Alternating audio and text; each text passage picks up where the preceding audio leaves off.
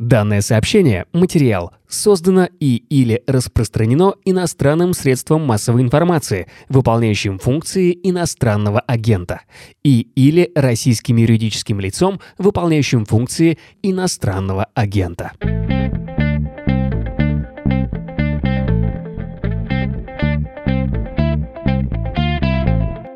Здесь военный эксперт, директор программ внешней политики и международной безопасности Украинского центра Разумкова Алексей Мельник. Здравствуйте, Алексей. Здравствуйте. Меня зовут Владислав Горин. Напоминаю нашим слушателям, я по-прежнему ведущий нашего подкаста «Что случилось?». Он посвящен новостям, которые долго остаются важными. Алексей, у меня есть к вам много вопросов про НАТО, а еще про перспективу большой войны в Европе, как выразился французский президент Макрон. Я бы его поправил, что большая война уже идет, еще большего конфликта с участием западных стран. Но сперва хочу попросить вас рассказать про центр Разумкова и уточнить, насколько, на ваш ваш взгляд, ваше гражданство будет влиять на вашу объективность в нашей беседе? Центр Разумкова – это неправительственная аналитическая структура, которой уже около тридцать лет, один из первых независимых аналитических центров. Его основателем был Александр Разумков, это отец известного Разумкова, который был спикером. Ну, в общем-то, к Дмитрию Разумкову мы отношения не имеем, то есть мы независимая структура, насколько это можно быть независимым. То есть мы не правительственная, мы не связаны ни с какой политической силой. Центр Разумкова — мультипрофильная организация, около тридцать семь сотрудников, практически все сферы: экономика, энергетика, внутренняя, внешняя политика, безопасность. И плюс у Центра Разумкова есть своя социологическая служба, с помощью которой мы регулярно можем проводить социологические опросы по всей Украине. И, в общем-то, это достаточно авторитетная структура. Практически все выборы, которые были в Украине, Центр Разумкова был в консорциуме для проведения экзит-полов. Ну и это было как такой вот инструмент очень сильный гражданского контроля над прозрачностью, демократичностью выборов. То, что касается, как вы говорите, объективности или ограничений, я не правительственный эксперт, и в данном случае никаких у меня обязательств, то есть у меня нет доступа к государственной тайне давно уже. В свое время я работал и в Министерстве обороны, и служил в вооруженных силах, вот, но сейчас все эти ограничения, они уже в прошлом, поэтому я постараюсь быть настолько объективным, насколько это возможно. Спасибо большое. Про НАТО давайте поговорим, про западные войска в Европе. Много есть отправных точек для такой беседы.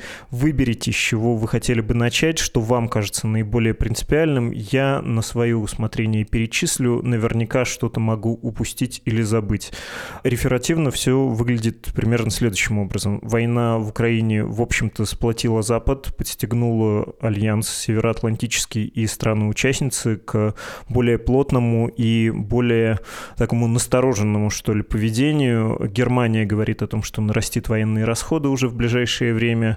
И поищите сейчас в Европе страну, которая не против была бы увеличения контингента НАТО у себя на территории, особенно если эта страна находится близко к России, к Украине, Румыния, балтийские страны, хотя не только они говорят о том, что неплохо бы увеличить количество войск на нашей территории. территории Генсек НАТО Столтенберг на саммите Альянса летом этим обещает новую стратегию в связи с возросшей угрозой. Наконец, долгие годы бывшие нейтральными страны Швеция и Финляндия не ровен час станут участниками этого военного объединения. Они и так были партнерами, но все-таки это были нейтральные государства. Как Лев Толстой, да, еще писал, Швеция при добрых отношениях с Россией, по сути, остров. Да? Вот этот нейтралитет шведский, он просто вековой, может быть отменен. Что тут важно, что я не назвал, и какая из исходных точек кажется вам принципиальной? Я, наверное, начал бы со своей личной истории знакомства с НАТО. Будучи еще офицером украинских вооруженных сил, я был в одной из первых групп, которые были отобраны для обучения в Соединенных Штатах Америки. То есть это было мое первое реальное знакомство со страной, членом НАТО. Затем я служил в качестве миротворца на территории бывшей Югославии, в штабе УНТАС, это миссия.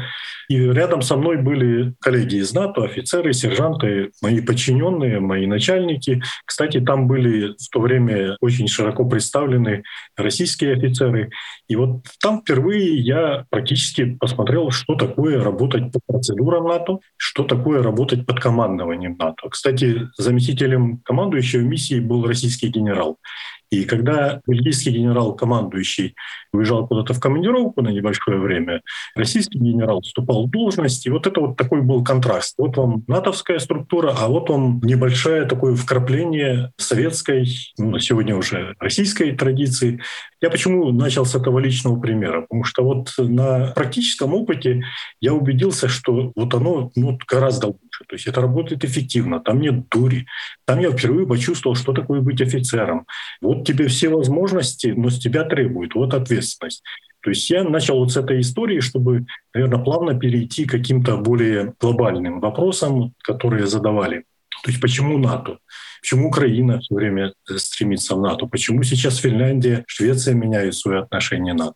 На сегодняшний день НАТО — это политико-военный союз, это наиболее сильная гарантия безопасности, особенно для стран, которые по своим географическим размерам, по своим человеческим, экономическим ресурсам не могут создать надежную систему обороны, чтобы обезопасить себя от ну, на сегодняшний день достаточно реальной угрозы.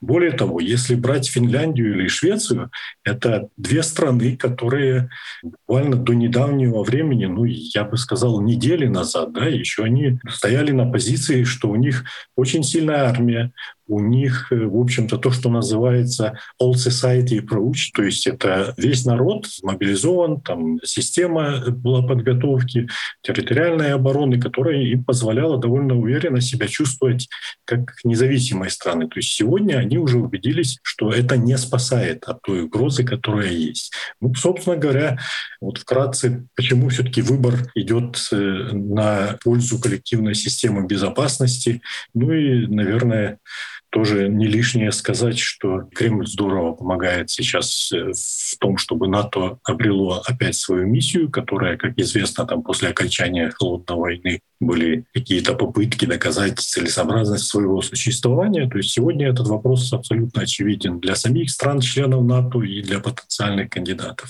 Что до вот этого, лучше бы его не было, конечно, стимула в виде украинской войны, войны России с Украиной, представлял собой НАТО в Европе?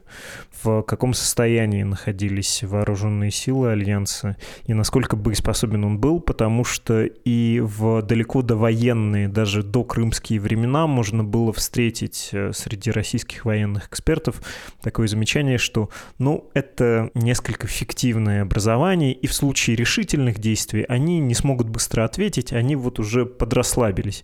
Думаю, что одна из исходных точек многих событий последних лет состоит в этом убеждении, оно, видимо, проникло еще и в среду людей, принимающих решения. Я где-то согласен с теми оценками. Более того, я в две тысячи четырнадцатом году написал статью по тому, как Россия может захватить Нарву. Это было где-то в марте две тысячи четырнадцатого года в газете «Киев-Пост». Ваши слушатели могут, по идее, загуглить, посмотреть ее. В общем, сценарий был достаточно простой. Пятница после обеда высаживаются зеленые человечки в эстонской Нарве.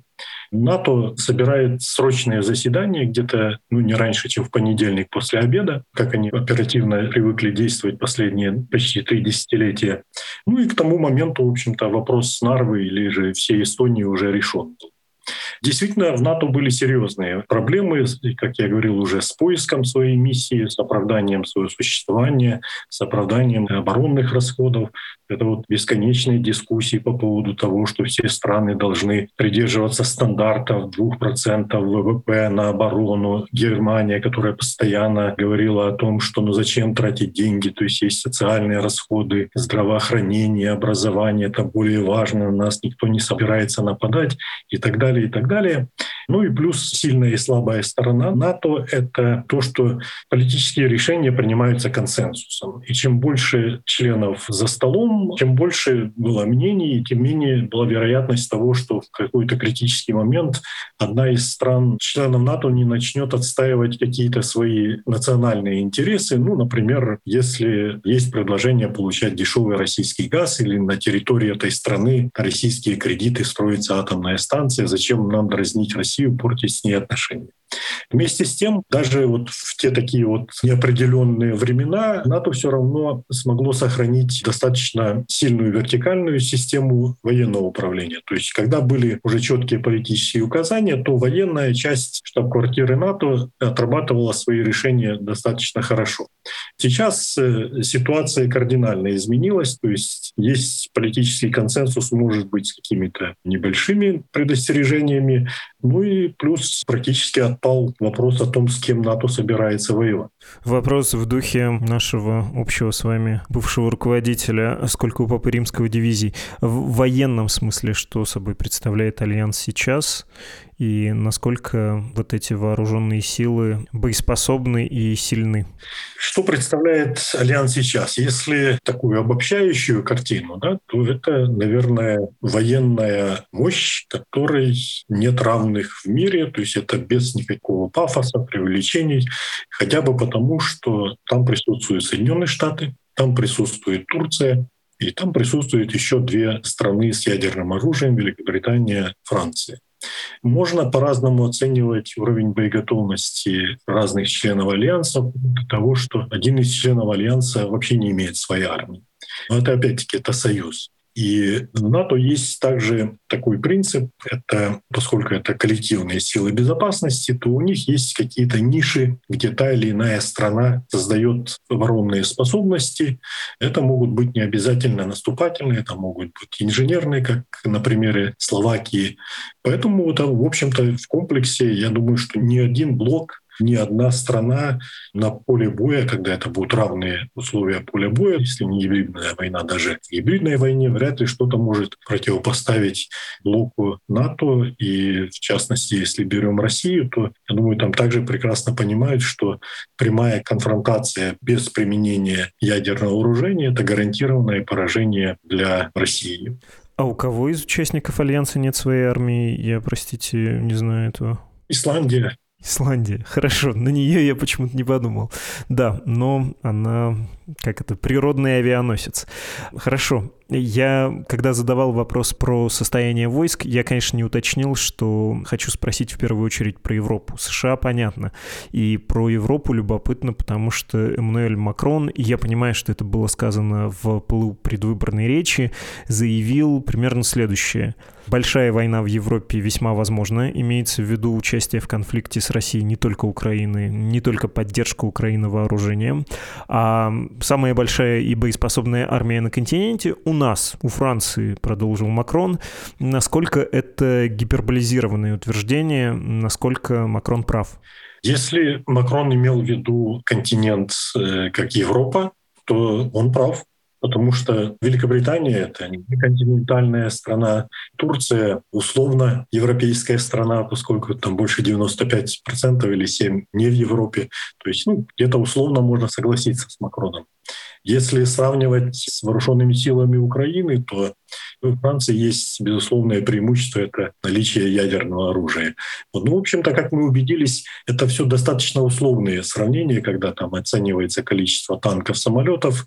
Уже есть факторы, которые тяжело измерить с помощью калькулятора там, или сравнения оборонных потенциалов. Вот то, что мы, собственно говоря, сейчас наблюдаем в противостоянии украинских вооруженных сил и вооруженных сил России, которые по отдельным параметрам имеют трехкратное или вот по авиации десятикратное преимущество.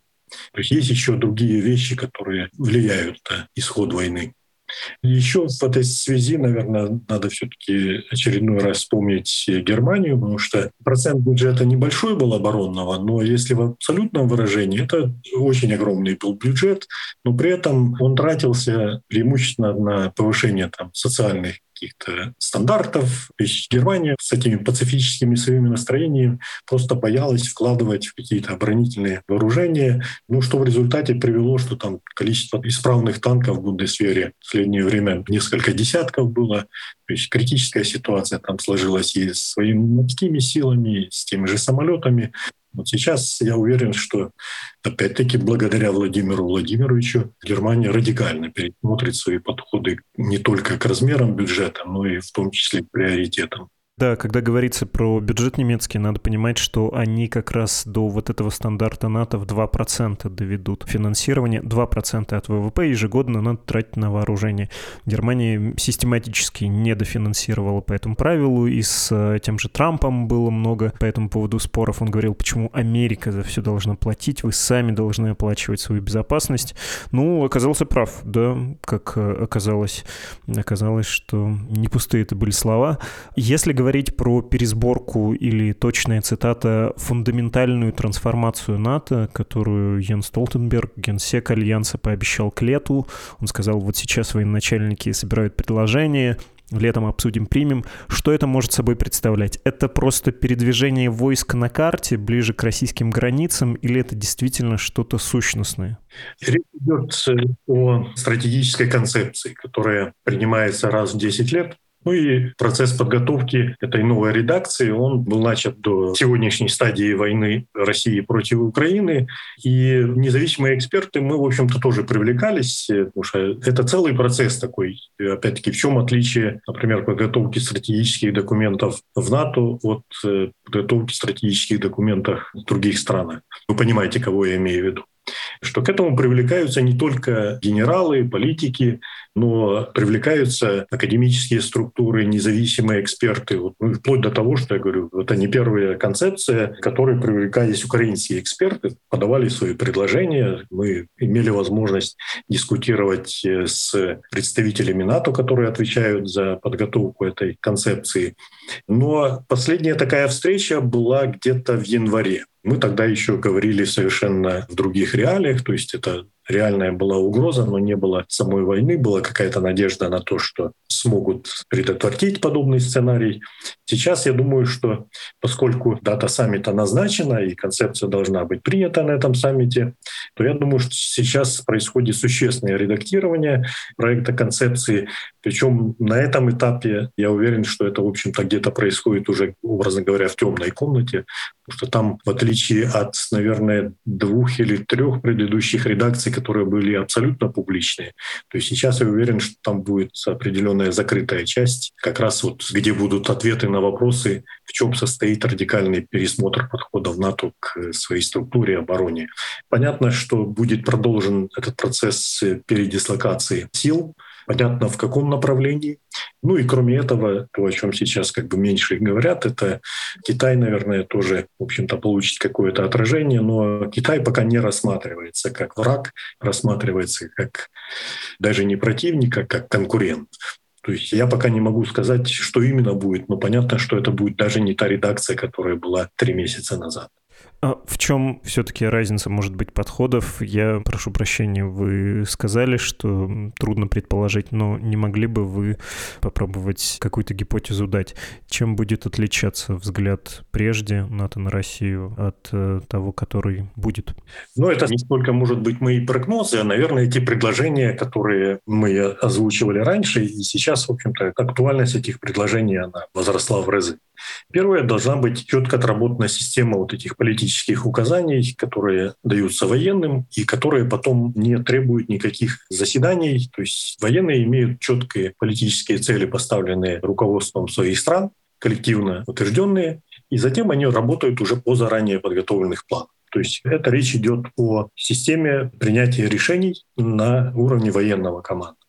Второе, то, что НАТО, безусловно, должно расширить то, что называлось силы быстрого реагирования. То есть это должен быть такой контингент, который в боевой готовности не так, как раньше было, там тридцать суток, чтобы собрать пять тысяч человек там, с вооружением. То есть это должен быть существенный военный контингент, который ну, в течение, скажем, считанных часов, может, первый эшелон и следующий эшелон тоже, то есть это тоже в течение нескольких дней на усиление, который мог бы вот в случае возникновения подобной угрозы для одной из стран НАТО, как то, что мы видели в Украине, то есть он мог бы в кратчайшее время собраться и остановить врага, пока основные силы подтягиваются. Ну и то, что, опять-таки, в контексте подготовки к к защите границ Альянса, должен быть, наверное, тоже четко прописан пакет тех невоенных каких-то решений, действий. Ну, то, что мы видим сейчас на практике, применяется в поддержку Украины. То есть это какие-то очень конкретные санкции, которые не требуют обсуждения, блокирования портов,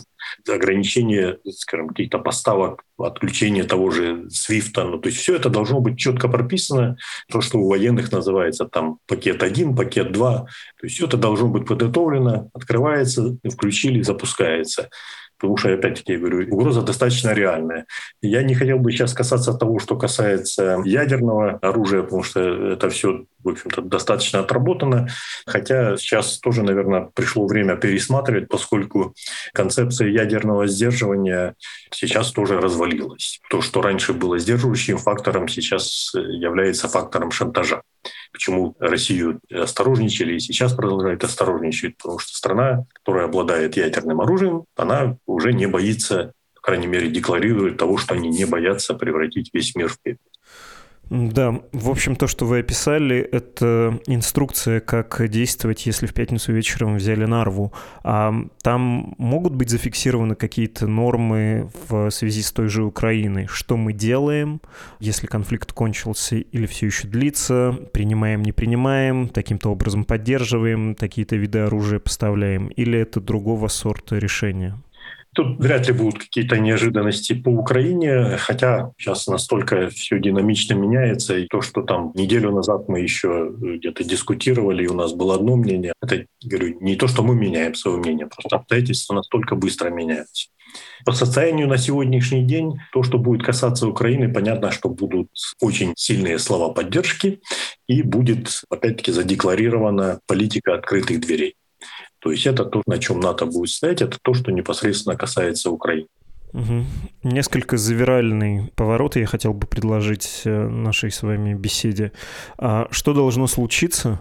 Ну, например, удар по линиям коммуникации, какому-то транспорту, скажем, в Польше или эксцесс в Черном море, чтобы НАТО вступило впрямую в конфликт с Россией на территории Украины или на любой другой территории, чтобы произошло разрастание вот этого конфликта до, не побоюсь, Третьей мировой. Ну, первое, что я хочу сказать, это последнее, чего хотела бы Украина, чтобы на территории Украины еще и НАТО начало воевать с Россией. Кстати говоря, ни разу не было в запросах Украины по поводу помощи НАТО просьбы о том, чтобы присылать солдат на Украину. То есть это вот четко. И Украина никоим образом не заинтересована в том, чтобы НАТО непосредственно участвовала в боевых действиях. Что должно случиться? Ну, это, собственно говоря, статья пятая Вашингтонского договора, которая говорит о том, что нападение на одного из членов Альянса — это коллективное нападение, и все члены НАТО должны оказывать помощь, в том числе военной силой. Я обращаю внимание на это «в том числе», потому что нет прямой тоже нормы в этом договоре, что немедленно все страны НАТО должны посылать свои войска. То есть это может быть поддержка ограничена вот той, которую сейчас получает Украина, если эта страна не запрашивает непосредственной помощи. Что может произойти, и, в общем-то, это я не хотел бы в плане прогноза об этом говорить, я просто говорю о тех рисках, которые становятся все более высокими. То есть может произойти незапланированный инцидент. Это происходило неоднократно, их удалось там предотвратить, там нейтрализовать. Все эти случаи сближения, опасного маневрирования российских самолетов, российских кораблей, попытка то ли обстрела, то ли не обстрела эсминца «Дефендера», когда он проходил практически в нейтральных водах возле Крыма в прошлом году. То есть любой из этих инцидентов, особенно когда в этом участвует вот такой заряженный пилот, который до этого бросал бомбы на театры, на детские больницы. То есть он вот увидел американца, и он, возможно, почувствует, что вот у него сейчас миссия такая вот первому американцу, который ему попался, вот всыпать по полной.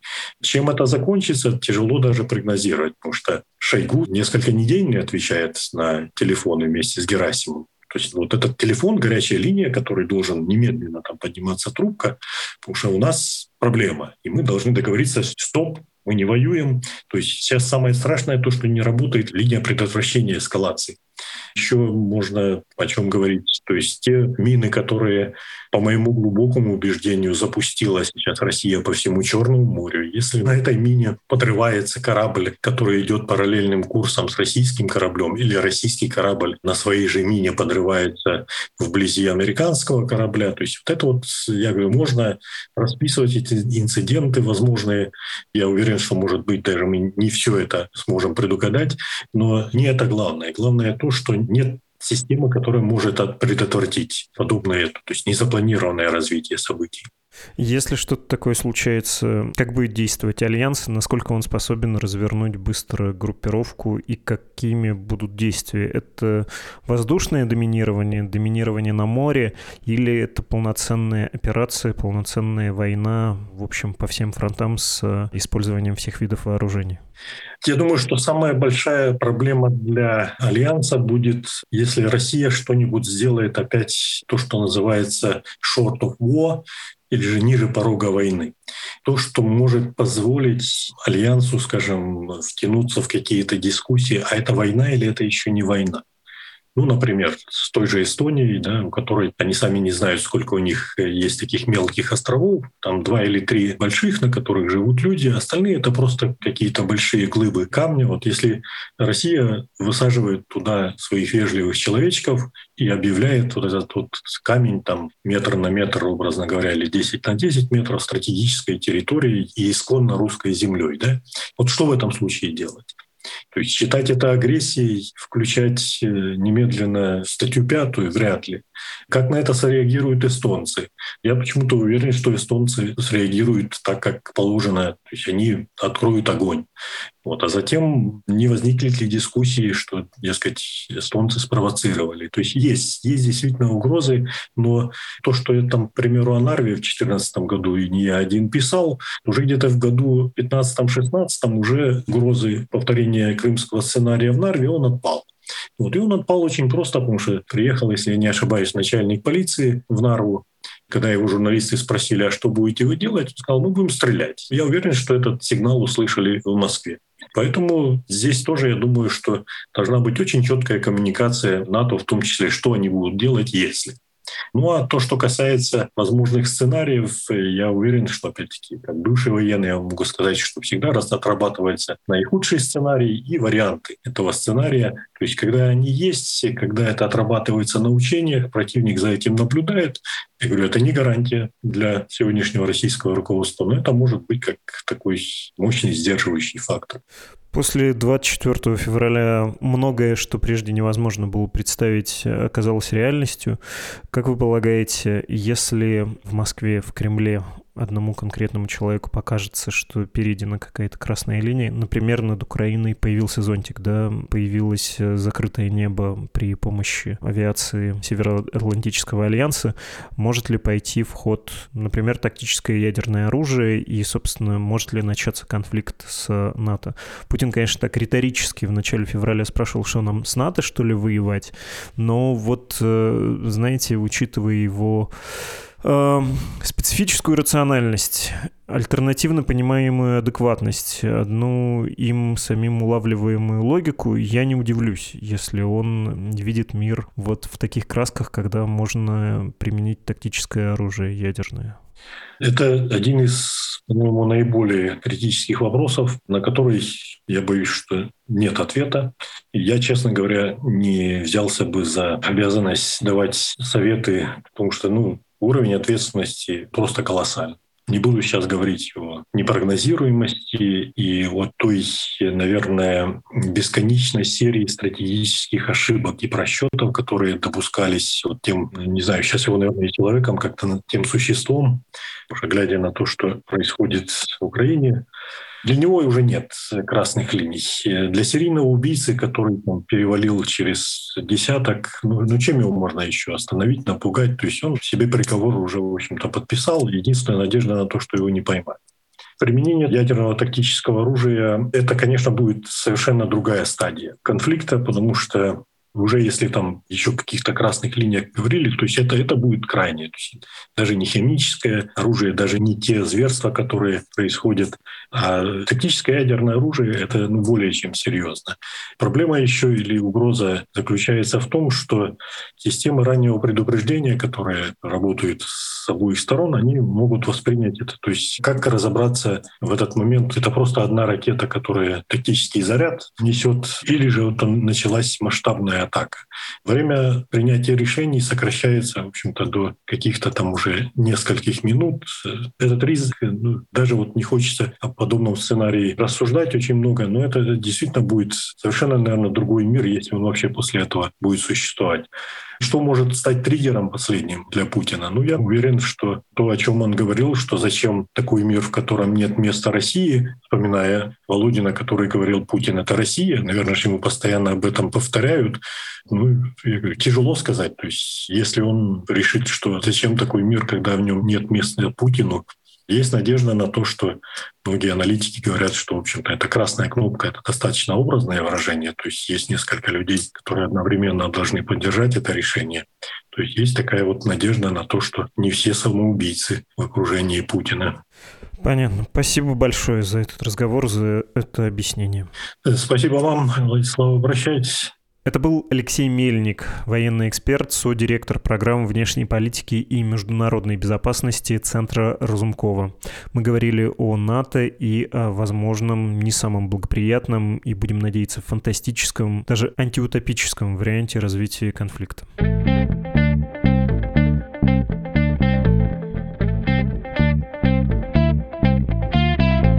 Дикторским голосом в самом начале этого эпизода объявление об иноагентстве прочитал Кирилл из Архангельска, наш слушатель. Спасибо большое, Кирилл. А теперь хочу обратиться ко всем слушателям. Страница, с помощью которой вы можете оформить пожертвование Медузе, такая: саппорт точка медуза точка ай о. Уже скоро год, как я повторяю этот адрес, и уже скоро год, как вы финансируете наше издание, за что вам гигантское спасибо. Несмотря на то, что сейчас это делать в России очень сложно, многие из вас продолжают продолжают отправлять пожертвования через криптовалюту, например. За это двойная благодарность. Для ваших иностранных друзей, которые готовы помочь редкому независимому изданию на русском языке, мы сделали страничку сейф точка медуза точка ай о. Такое вот экспортозамещение пожертвований, или, как правильно, импортовозмещение. В общем, мы подумали логично обратиться, в том числе и к западной аудитории, с просьбой помочь нам деньгами. Не стесняйтесь делиться этим адресом, повторю его: сейф точка медуза точка ай о. Адрес для связи с редакцией прежний: подкаст собака медуза точка ай о. Это был новостной подкаст «Медуза. Что случилось?», и он посвящен новостям, которые долго остаются важными. До скорого!